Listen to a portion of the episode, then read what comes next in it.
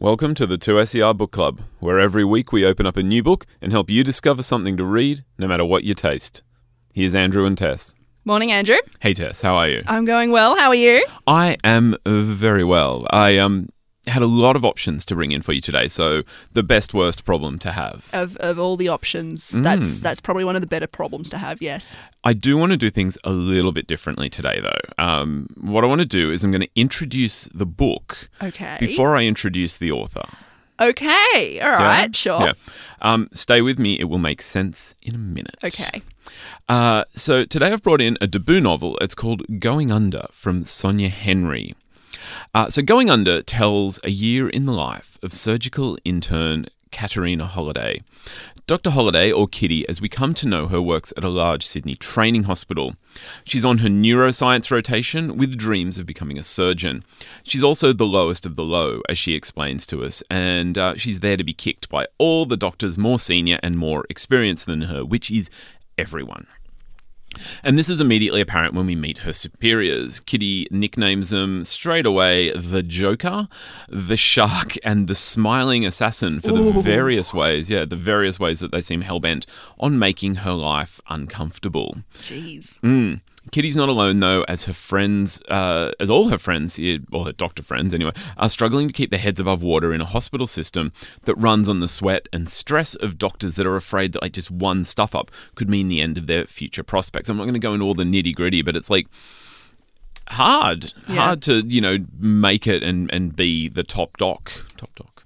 Um, so anyway, going under takes us into these lives and shows us kind of the neon lit world of hospitals from behind the scenes.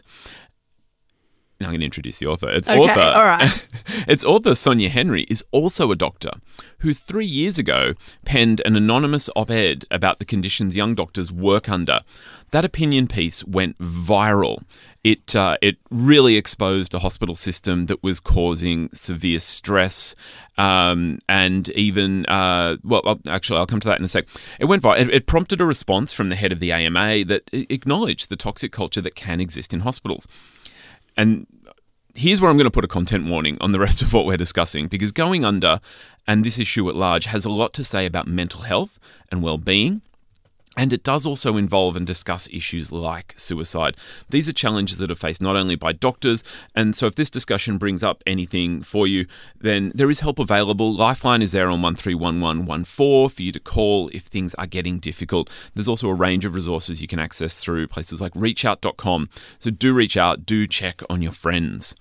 Um, but when we look at this issue in Going Under, we have this really unique intersection of art and life, opening up this culture that has thrived on being closed and a little bit beyond scrutiny. When we approach issues that are broadly considered cultural or societal, which, you know, often feels like code for there's no one person to blame, it can seem like there's no easy way in. Either you're too close to the issue or you're just a little bit too distant to the issue. And I think this is what I think a lot of people would feel about, say, an issue like training doctors and the culture in hospitals. The only time you're there is is probably as a patient, unless you are a member of the staff. Um, but then it, it just seems like there is this level of either survival instinct or fatigue. So, in creating a fictional world and using the forms and structures of narrative, Sonia Henry is opening us up to both experience these issues with some distance, but also use our aesthetic and our philosophical intellect to explore how these issues might be approached. As we watch Kitty and her friends progress through their internships, we also see their mental health deteriorate. Oh, okay. Yeah, it's um. Look, I, I, I probably don't want to overstress that because this is a really personable. This is a, a really casual type of narrative, and I mean that in the sense that when we meet Kitty, when we learn about Kitty, we we go along the journey with her. We we are not being dictated to. This is not didactic. We are there, almost, you know, like you know, reading someone's diary. Um, so we're there with her friends. They drink too much to escape. They use drugs to numb the pain. We see how these issues are not simply a steep and linear descent. Um, and we're, you know, we're, we're still able to kind of cling on to hope. But when the absolute worst happens, we're able to feel that loss as well as understand something of the why and that's there's this power to to creating art like this when I spoke with Sonia about going under, and if you tune in to Final Draft this Saturday, little plug.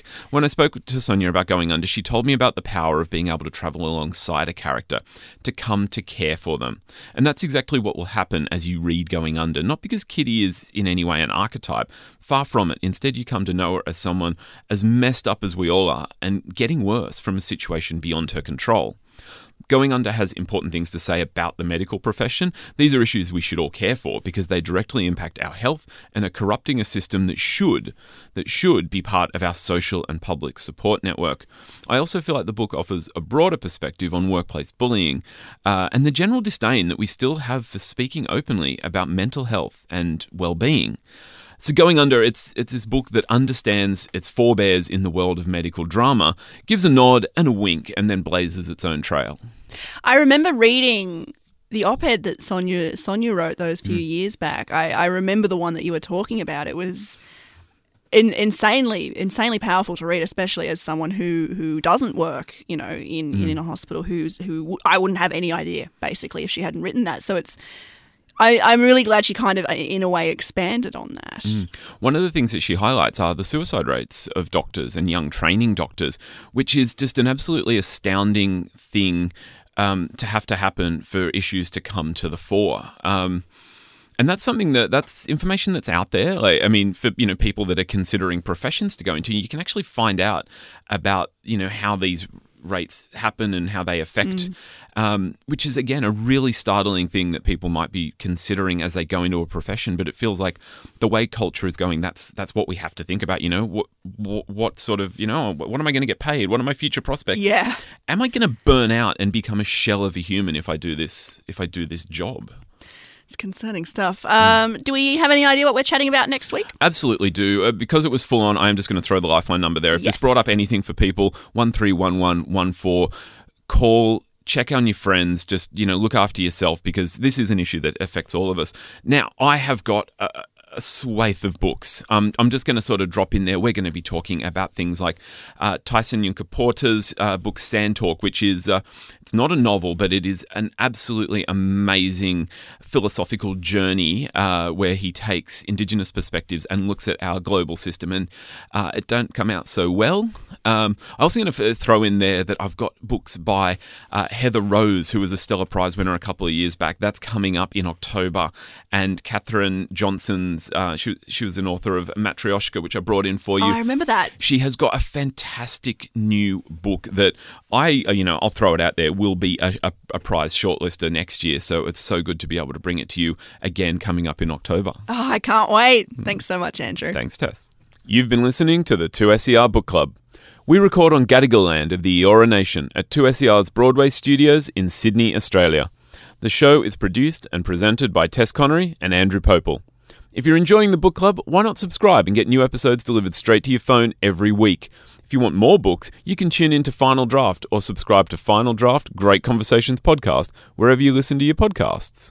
To keep up with everything happening at the station and discover more stories, ideas, and music, follow us on Twitter, Instagram, and Facebook. Just look for at 2SER.